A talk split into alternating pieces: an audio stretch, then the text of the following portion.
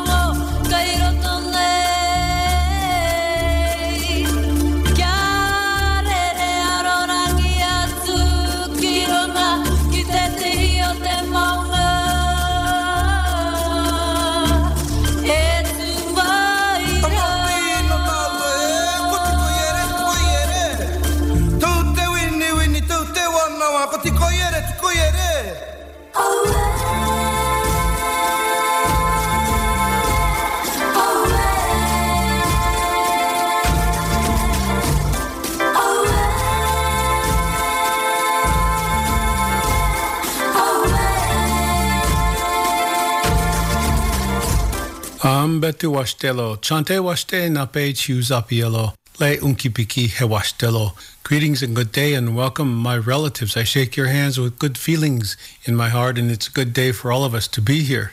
In addition to relativity, this is First Voices Radio, and I send you greetings and strength from the highlands of the Esopus, where the active breath of the Munsee Lenape Nation lives in what is now temporarily called the Catskill Mountains by the settlers, Dutch and Americans, and regardless, they are the highlands of the Esopus. I'm Tiokasin Ghosthorse, and this is an all native hosted, all native produced First Voices Radio. And from the Red Lake Ojibwa Nation, Liz Hill, producer of First Voices Radio. Our studio engineer, ally guide is the Malcolm Burn.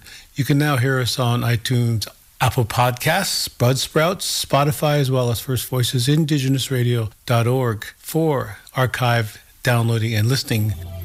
Munya Andrews is an Indigenous woman from the Kimberley region of Western Australia. Born to an Aboriginal woman and Scottish father, she's proud of her Aboriginal and Celtic heritage. And her Bardi saltwater people come from the Dampier Peninsula and off, offshore islands of Broome. You've been educated in Australia, University of Melbourne, one of the leading Australian thinkers, degrees in anthrop- anthropology and law. And we're going to be talking about the book Journey into Dreamtime, which is an easy guide to Aboriginal spirituality that explains Dreamtime concepts in a simple way.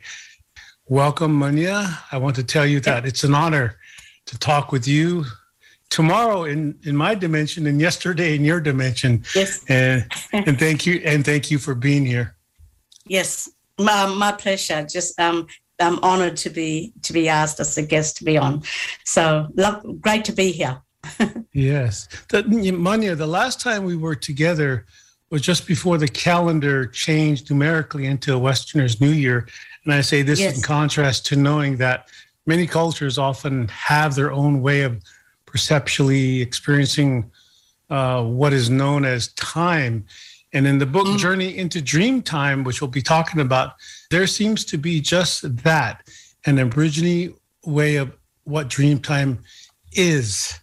Tell us about Dreamtime because a lot of people yeah. have been colonized with what they want to give standard to in a Western way, but you have a different way. Could you tell us about that?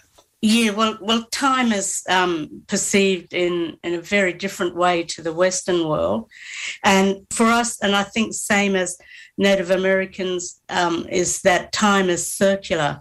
It, it's a circle. It, it's not measured in a in a linear way, and um, that is completely different to Gardiya is our word for non-Indigenous people. Um, and what's interesting about that is that scientists um, quantum scientists have now come to this realization that time is indeed a circle, that you can place yourself anywhere along that circle um, as a way of accessing different dimensions and um, different parts of time, if you like. It's an idea that that also time is circular, it moves in a in a different frame. It, we don't necessarily see the future ahead of us, the past behind us, and so it's just a different way of of operating within time. And dream time is this even broader concept of creation where um, it signifies, it's used in the sense of that was the time when the world was created during the dream time, when our spirit ancestors, which we call dreaming beings, you know, walked along the earth and created rivers and lakes and mountains. Just a very different way of looking at time. Um, there are in, in individual uh, nation terms for Dreamtime, but Dreamtime is the Aboriginal English word for, for it, if, if you like. In some ways, uh, some people say it's a bit of a misnomer, and that because a, a lot of people think, oh, uh, don't fully understand what dream time is. They think that's that's something what you do when you go to sleep and you have dream time and that and it's no, it's just an expression for the other world worldly existence, if you like, of time. The um yeah, it's a creative period that we can access at any time during our waking lives.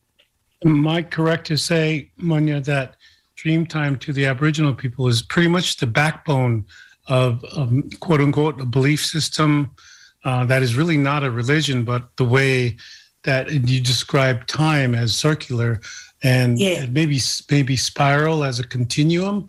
Absolutely, yeah. yeah. Yeah, would, would you um, elaborate on that a little bit? Because I know you said uh, a few deep things here, and, and and I'm really liking that. And and I want to add to something that, as you say, it's different to Native people, and sort of this what I call this temporary country called United States or Canada or Mexico. Turtle Island, for what we know, is that dreams mean quite something different. And by this, uh, the same way with you and, and Aborigine. And it's like a continuum, much more than just a vision. Uh, and you say it's more than just a dream, sleeping, or even an induced hallucination with mind altering substances.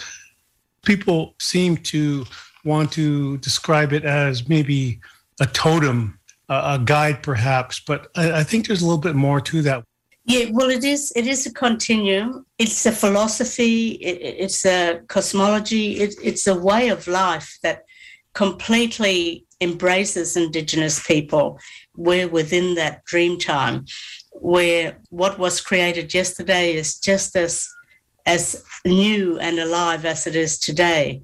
And that's the wonderful thing about Dreamtime that you can access it today. It's not just a thing of the past, but it's this continual creation, the recognition that the universe, if you like, continually recreates itself all the time. And, and in fact, our ceremonies and our rituals, that we, when we relive a, a, lot of the ancestral creation stories, is it, it enables us to reach back into that time and play an active part as as an active creator in, that as well. And that's that's the power of dream time that we can access it today. Not just a thing of the past but it's about being in touch with all of creation at every minute every second that that's happening around you that we as human beings all have parts to play in that creation almost like a cosmic dance of of kind. But it does it does underlie our, our culture our, our stories our histories. And it can be a difficult concept for outsiders to understand. You almost have to immerse yourself in it to be able to grasp into this other world which is quite magical really now there are some people who are criticize the use of the term dreamtime and say, oh, you know, that's like the colonialists just love that because there's nothing kind of real about that or solid about Indigenous culture. But for me, I, I think it's actually a magical world because it does speak to something larger beyond us and, and the mystery of God, you know, the, the, the great mystery, if you like, that we're not meant to entirely understand, I think. I think as human beings, we only get a glimpse of it um, every now and then, but what we call our when when something is revealed to us and we have some sort of um, epiphany about things. It is circular, yeah. Journey into Dreamtime came across this term at the beginning of the book, really about soft software, and that it doesn't yeah. come easily to you. Would you go into that a little bit? It was just something that I'd read in a book by Joseph Campbell, who wrote prolifically on mythology. And he likened spirituality to software. He says, um, you can't go around tinkering with other people's software if you're not born into it or don't have an understanding because you're not going to understand it. So that's what I say to people. If Dreamtime is hard for you to understand, it's just that it's not part of your software. Um, so um, I think Campbell said if you begin fooling around with signals that belong to another system of software, they, they just don't work. So um, my intention in Journey into Dreamtime was try to explain the components of that software, if you like, so that people can have some understanding of, of Dreamtime software. I, I just really love that analogy that he used. And so I, I use that in my, in my book. The thing with Campbell, he says, you know, he says you don't realize, but when when you look at your computer, it's just this great, huge miracle, and there's lots of these little angels going about doing their work and that. Um, so again, it's that for me, it's that going into that mystic, taking us into that mystic world that we don't always comprehend, but we we feel ecstatic when we we, we do glimpse into it or feel a part of it at, at a certain time. So yeah, so um, software, I, I love that concept of spirituality as being software.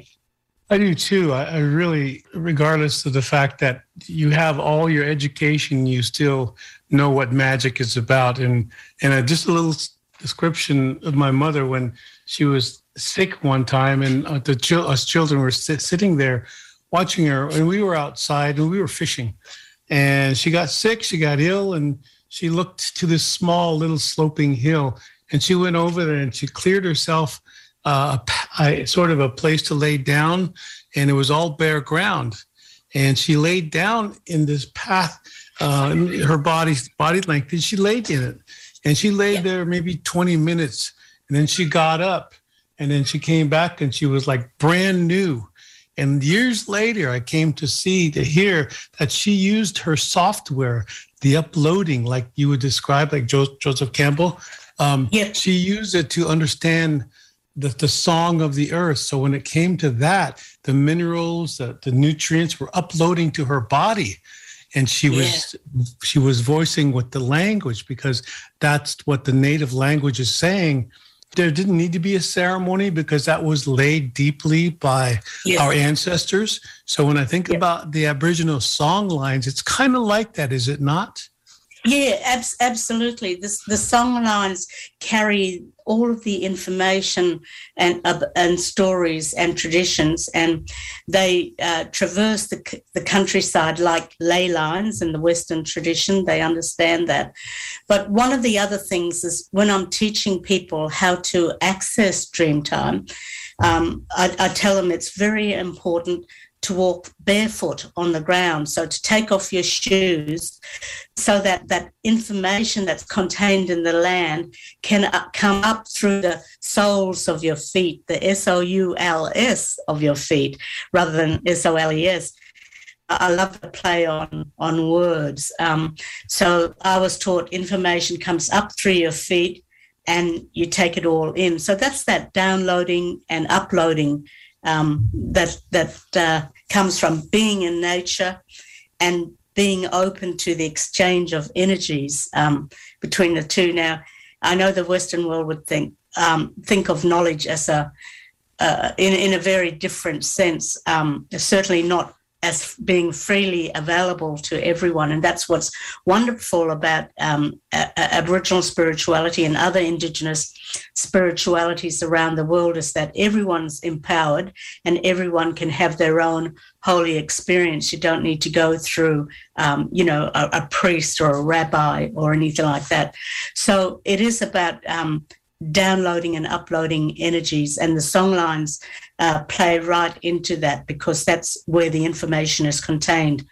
So it's it's it's like the history of the earth, if you like, the history of creation um, is there in the ground, and it's a matter of walking on it and being open to receive that that energy and that information, and some wonderful re- realizations and epiphanies can come from that, um, from just being in nature, you know, listening to the wind, um, talking to the rivers, talking to the trees, have them uh, share their knowledge with you um, because they are our ancestors. And um, it's a wonderful, different way of learning, isn't it? Yes, mm. thank you for that. And I'm kind of go go back a little bit, but I remember yep. something you said. But it's that spirituality cannot be packaged in um, you know a lot of americans in this case westerners they tend to want to induce dreams or visions. And so they go about taking plants and and calling it plant medicine. But yeah. that's a, an individual journey so to speak. But it's when they come out of the inducement and they and for instance they're there would be a fire outside of the building that they are participating in in the so-called inducement with others but they come yeah. out and and they they don't take care of the fire. They, they they leave the fire messy. They put it out with water. They don't treat the spirit of the fire very well. They leave you know maybe little trash or garbage around it.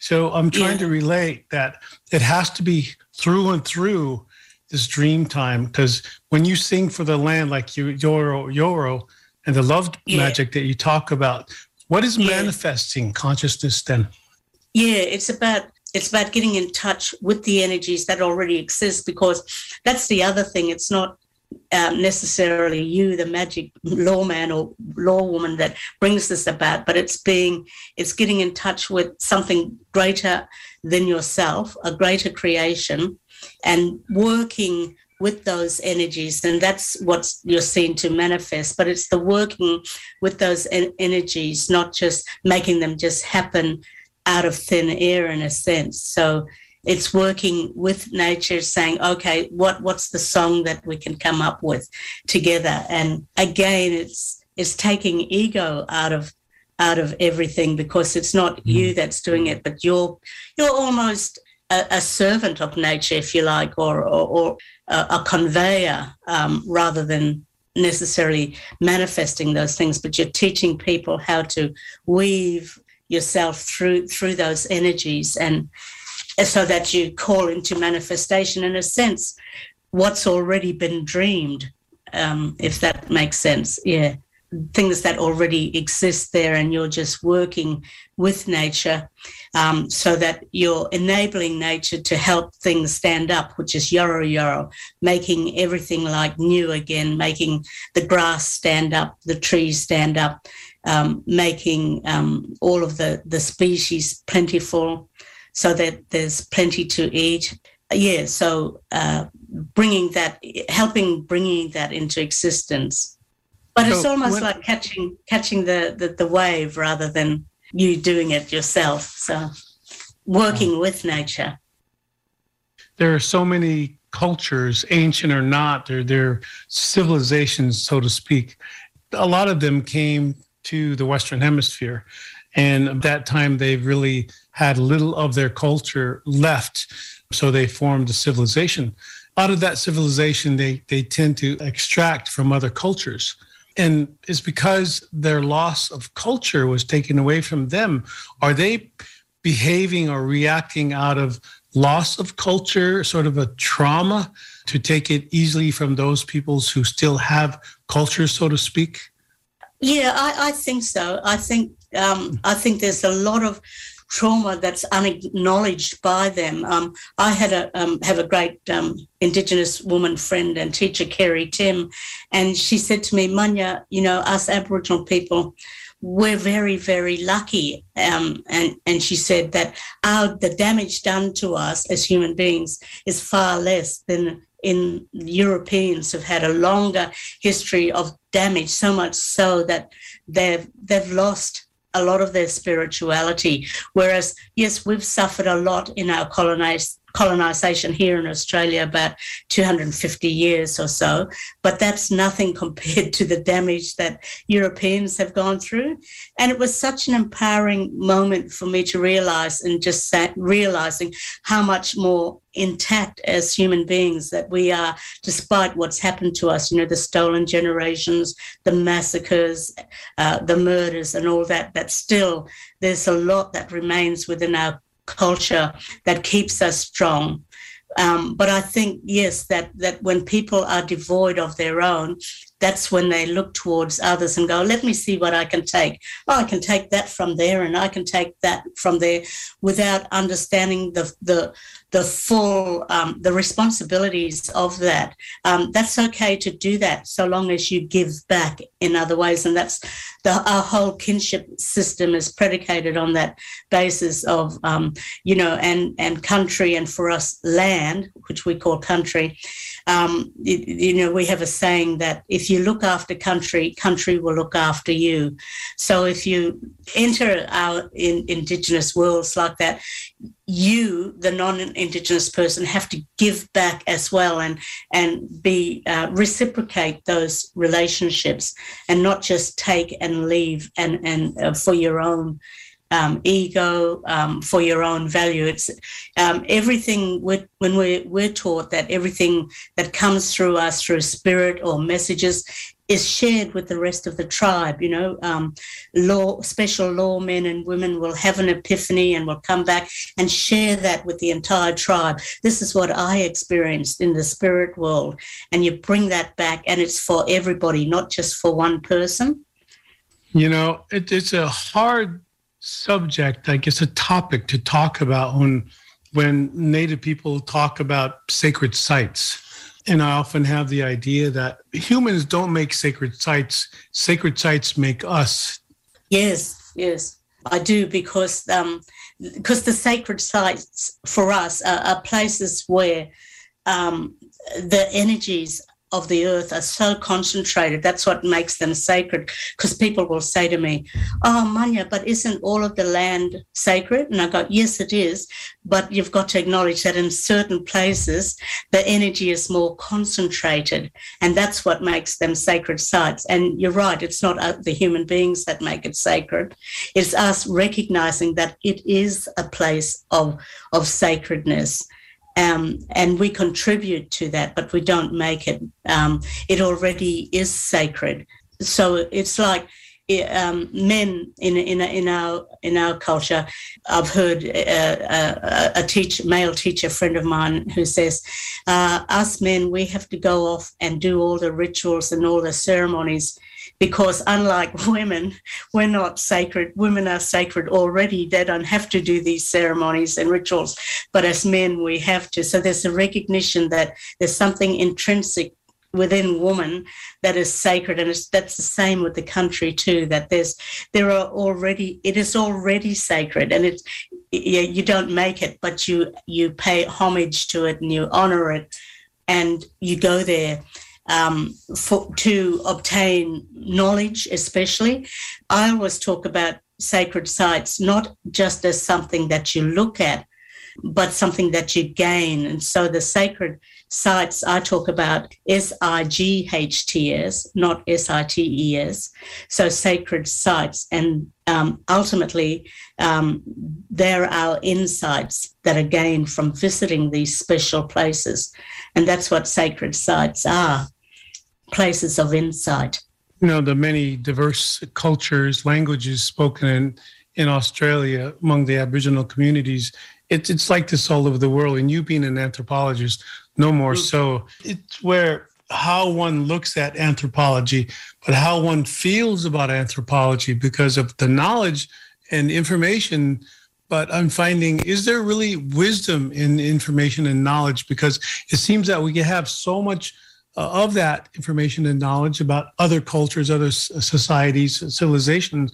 But we have so much knowledge and information, we don't know what to do with it. And I'm quote, kind of quoting, paraphrasing an elder who said we have so much of that that we don't know what to do with it now. But it's the fact that we are all are starving for wisdom. Yeah, uh, it's it's all around us, and but I, I think too that um, it's that um, we're only as human beings um, meant to only really know just a little bit. I think if we were to understand it all, would be enlightened beings, you know, flying off that we're not meant to have it all because it is so overwhelming. That's the other thing. But we understand, you know, the great mystery when a child is born and we're holding a newborn in our, arms for we, we have a, a, moment where we we get in touch with that uh, that greater power than than ourselves and get in touch with that. I know for myself the different spiritual experiences I've had can be overwhelming. I think we're only meant to have it in little doses because it would truly blow your mind but it is i think the wonderful thing is that it is there for us for our benefit to um, help us to aid us. And that's the wonderful gift our ancestors gave us was were these stories where we can listen to the stories and really think about what the stories are trying to tell us where we can be comforted in times of, of grief or sadness.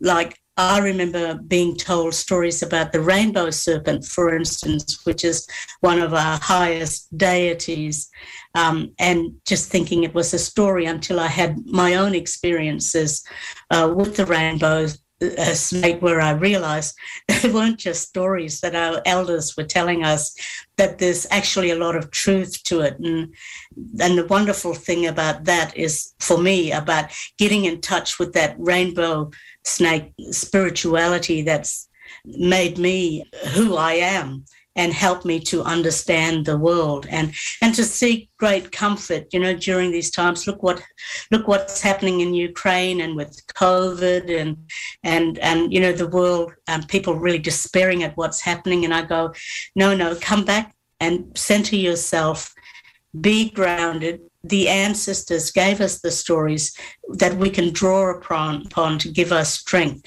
And they gave us culture. Um, so, like with COVID, for instance, what's happening, I sort of remind Aboriginal people we can get through this because we have our, our spirits and our ancestors are with us. There's no need to be afraid. We will get through um, anything. We just have to remember uh, the things they taught us about looking after each other, um, calling someone up saying, How are you going? Can I do anything for you? Can I bring you some food? We've forgotten, uh, many of us, to look after each other. And that's where uh, the strength of Indigenous kinship comes and rises to the fore.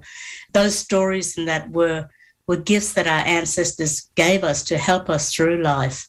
Yeah, so I think we can become overwhelmed with too much knowledge and information, but it comes, I find, just at the right time when you need it. You get the right amount of dose to get you get you through.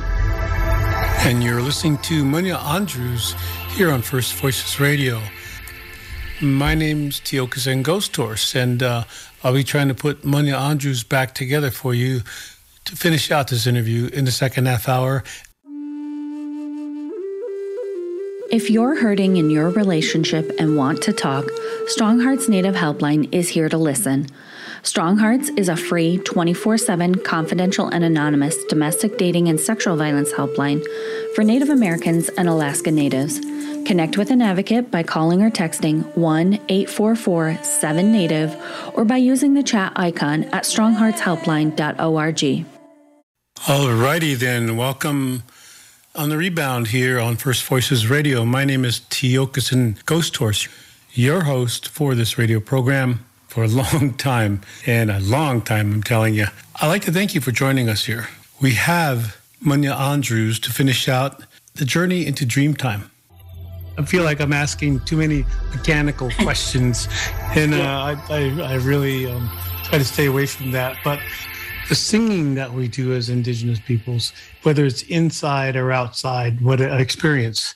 But really, is there really a division? Because the song just doesn't stay in your head, or the words that you speak, or the thoughts, they, they go beyond, they don't just stay in your head, they go other places and every all life form seems to pick that up or seems to pick it up just as you said that, I had this image of the frequencies because we're working with sound, and that's what song is, and it's um, and the so- sounds, the frequencies. Once you've started them, that's the song lines. It's like that shaking energy that goes traveling through the air and the earth.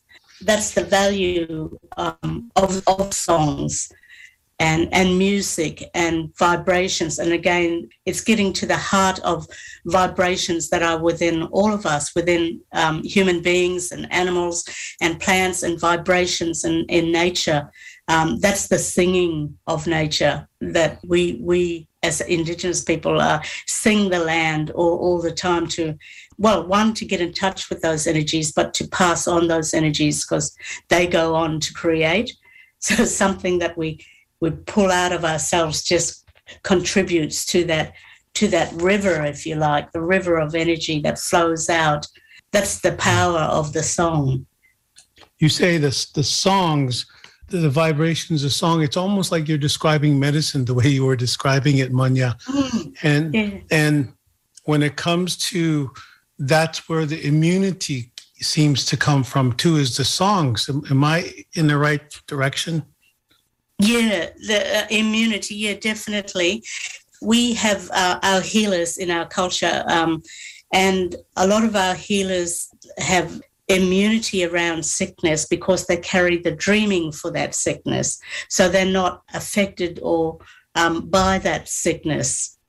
Um, so it has something to do with Im- immunity as well. It's it's understanding sickness at such a basic profound level, having deep insight as to what sickness is or, or illness, because you'd have to understand what that is to have the immunity.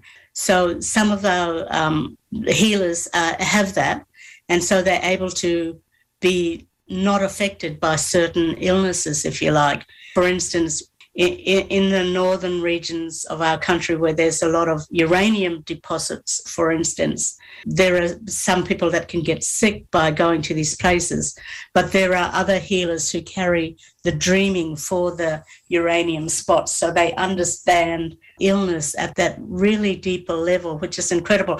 Um, not that I know a lot about it because I haven't got that that dreaming for uranium, but it must be incredibly powerful when you think about it being able to move in that environment and not be affected by that illness.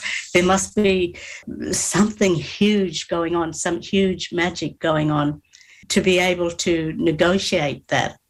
The other book that I interviewed you about, The Seven Sisters of the Pleiades, it seemed like all the knowledge and wisdom landed and it's coming out in dream time, it's coming out in song, it's coming out in the practices that we have as indigenous peoples, continuing the original instructions that were given to us. Is there anything that you think that's very important to, to, to let people hear? Um, just, I think it's just important for people to to get in touch with their spirituality, and especially for us Indigenous ones that have had that away from us because they were removed from their families. Um, a lot of the time, I'll have people of the stolen generation here say to me, Oh, but you know, Auntie, we don't have that anymore. And I go, No, that's not true.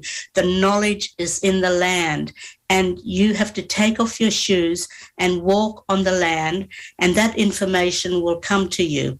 You may have missed out on the early teachings as a young child and that, but it's still there in the land. All you have to do is be open to receiving that information. And a lot of it can and will come back.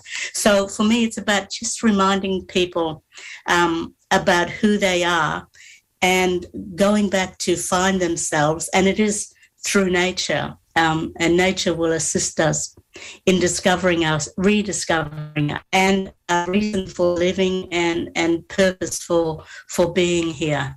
So just remind listeners of that, that the power remains no matter what they do to us. We will always be strong in our spirituality. They can never take away our spirituality.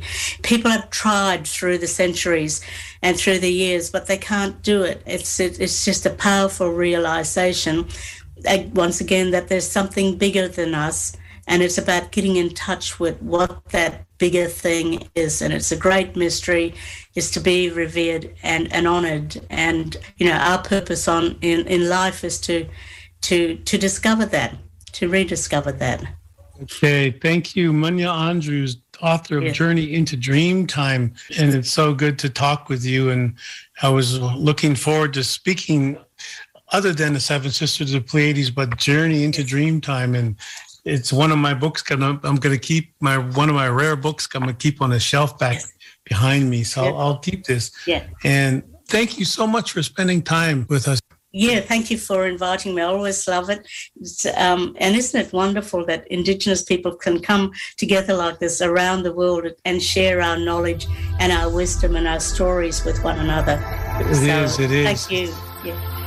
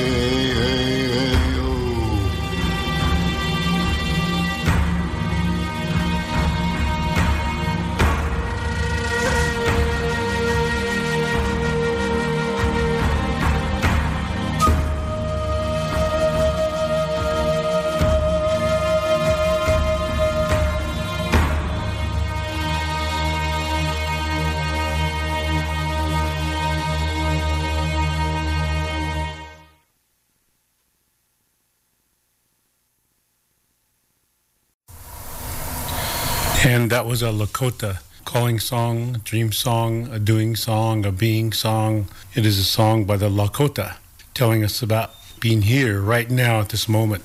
No other time, just right here. And this is what we do. Friends and this road and how it is and what it is. A very good song bringing the center and focus that was given to us. And this is the way we, we speak. This is the way this is how it is, basically. Creator is the one we give voice to.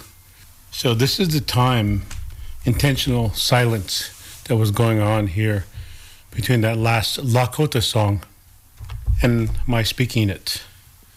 There was an intention, what I would like to call the Inila Waka, or the holy silent, or the silent holy, for an honored sister that I had the honor of being on panels with overseas in Portugal and talking about the water, and especially Dakota Access Pipeline that happened back in 2016, March 2016.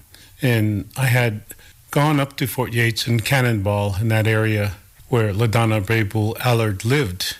What happened was I saw a few t- few tents, campers, and I that was in, in April, June of 2016. I had gone and returned and later on in October and, and November and December of that same year in 2016. I had not met LaDonna Brave Bull Allard until I had gone to Portugal because there were so many people in Standing Rock, thousands of people, all walks of life from everywhere, all parts of the world.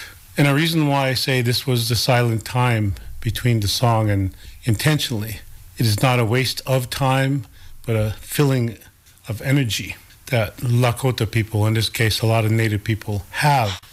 And we give tribute this way. And we do not speak those who have journeyed on for their names at least for one year. And today, April 10th, is that year that LaDonna Brave Bull Allard was a citizen of Standing Rock Sioux tribe le- learned of what she called the Black Snake, 1,170 mile underground pipeline that would stretch from the shale oil fields of northwest North Dakota to Illinois. She volunteered the use of her land to establish Arista's resistance camp, and it brought a global protest against the Dakota Access Pipeline. And it would come too close to native land, which just all is native land anyway, but in this case, to the burial grounds of the Lakota people, including one of her sons. And that Dakota Access Pipeline, would spew oil, spews oil, could contaminate the region's water supplies and all of that tributary source into the Mississippi down to the Gulf. And millions, 18, 19, 20, even some say up to 40 million people could have been affected or infected by if the water was ever contaminated by this Dakota Access Pipeline. And it also violated a lot of st- long-standing treaties between Native Americans and the federal government. And that movement stopped the pipeline and it embraced our, I wouldn't say tribal sovereignty because this is who we are, so we are free as Native people. But when we, we are saddled with the citizenry as an American, that's when we have to bring it along and make it environmental justice and protect the water sources everywhere. And so on this date, April 10th, in Fort Yates, North Dakota, 64 year old LaDonna Brave Bull Allard passed away. It's been one year now. She passed away from brain cancer. She established a sacred stone at Standing Rock at the confluence of the Cannonball and Missouri rivers in March of 2016. People came, there was an indigenous youth group that spread the word across social media and ran all the way to the White House in Washington, D.C., Lakota youth. And in months, there were thousands of people, and you had to experience to be there.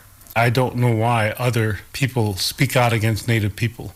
We are protecting the water for all life, not just a certain few chosen because we can afford it or not. And there are other people, like I said, uh, other tribes, other nations, environmental and, and activists, civil activists, civil rights activists, politicians. There were tents and trailers and sleeping bags and teepees all across the prairie. And there were leaders from all over the continents, every continent that you can think of, every land that you could possibly understand. It was a, one of the largest indigenous gatherings of peoples, indigenous peoples, in more than a century, at least for the Lakota. I think that she wrote, she said something about this movement is just, just not just a pipeline. We are not fighting for a reroute or a better process in the white man's courts. She said that they were fighting for something much bigger, their rights and for the liberation of Mother Earth. And we want every last oil and gas pipe removed from her body, she wrote. And we want healing. We want clean water. We want to determine our own future. And she told us not to be sad for her, but to continue the fight, continue to resist, continue to be resilient. Greed is a virus. Greed is something that people don't fight, they don't resist it, they go with it because it's infectious, it's addictive, and you're induced because of this selling actually it's asking for your energy, and now you've given it freely because it gives you no choice. Yet, indigenous peoples all over the world have a choice. There was no such thing to be poor, no such thing to be rich. It just was. There was no imbalance with that. And that's not idealistic because I know people who actually don't base their value on how much property or possessions they have or not. And so, in this way, I wanted to bring that intentional silence for a sister's name that I didn't pronounce or announce for one year. Now I can say it LaDonna Brave Bull Allard. And she carried the staff of the Lakota in that good way. No matter what criticisms, no matter what naysaying was out there, she stood up for, for the earth. She stood up for Mother Earth. And so I bring you that. Thank you for listening to First Voices Radio. My name is Tioka Ghosthorse.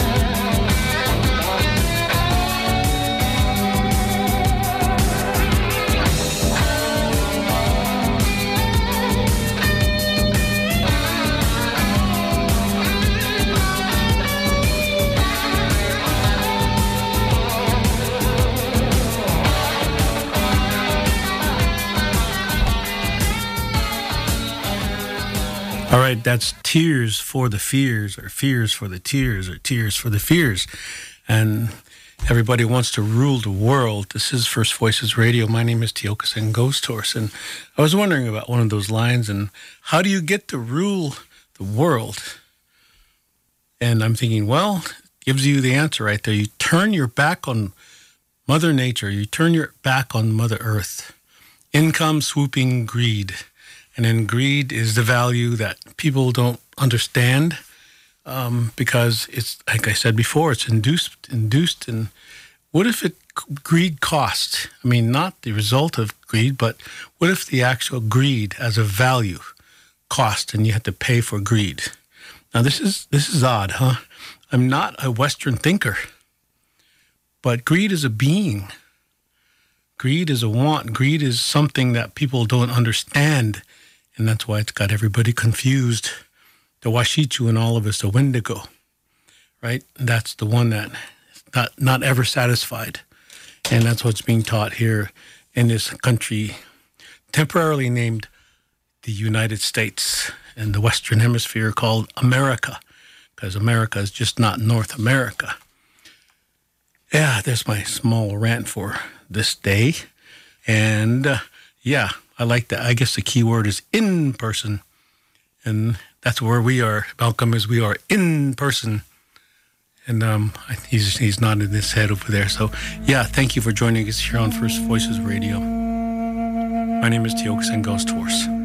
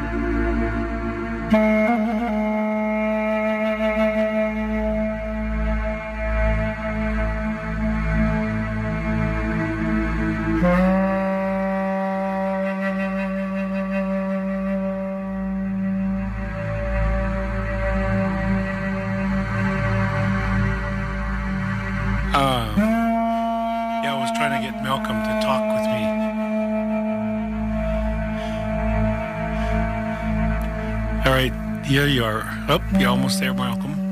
Hello, this is us live. This is Tiokasin. This is Tiokasin live. And hey, man. Hey, I was just thinking. Yeah, turn turn that down a little bit, would you? The doo-dook. I was just thinking. We have a couple minutes here. I was thinking about what do you think about greed? Because I'm kind of taking a personal survey of people about greed. Hmm, that's a tough one because uh, we uh, we're sort of we, we live in a culture where greed is kind of celebrated and you know it's it's it's uh, expected on a certain level. You know you turn on the television and everybody wants more of everything bigger this bigger that more of it. You know consumer based so to me it's it's an energy. And people have forgotten their original instructions about greed and there's no ceremony um, to approach greed intelligently. It's just accepted that's what we do as a human race because we want.